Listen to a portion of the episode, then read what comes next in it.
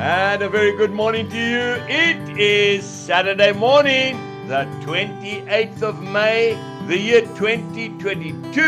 And this is your friend Angus Buchan with a thought for the day. If we go straight to the second book of Chronicles, chapter 20 and verse 21. Praise the Lord, for his mercy endures forever. And then we go to the New Testament, to the book of Luke, the Gospel of Luke, chapter 19 and verse 40. But he answered and said to them, I tell you that if these should keep silent, the stones would immediately cry out. There is power in praise. Jesus said to the Pharisees, If these people don't praise me, the very rocks will praise me. We don't praise God for the situation necessarily, but we praise Him in the situation. If you are going through a hard time at the moment, you say, But Angus, how can I praise God? My, my business is going bankrupt, my child is sick.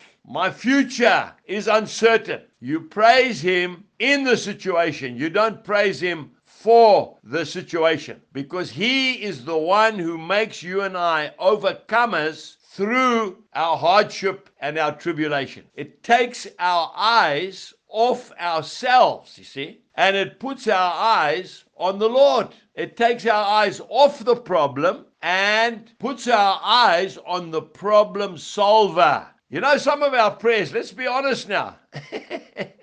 some of our prayers are like shopping lists. That's all we, we do. We just give me, give me, give me. Lord, give me this, give me that, help me here. We concentrate on ourselves instead of praising and worshiping the Lord, praising Him for whom He is and not what He can do for us. You know, Job, that farmer, he got it right. He said in Job chapter 13 and verse 15, even if He slay me, Yet will I still trust him. We've got to take our eyes off ourselves this morning and we've got to put our eyes on Jesus and praise him for who he is. Do you remember that beautiful old hymn? And turn your eyes upon Jesus. Look full in his wonderful face. And the things of the earth will grow strangely dim in the light of his glory and grace. Come on now, you can sing that hymn as well. Have a wonderful day and praise him because he's worthy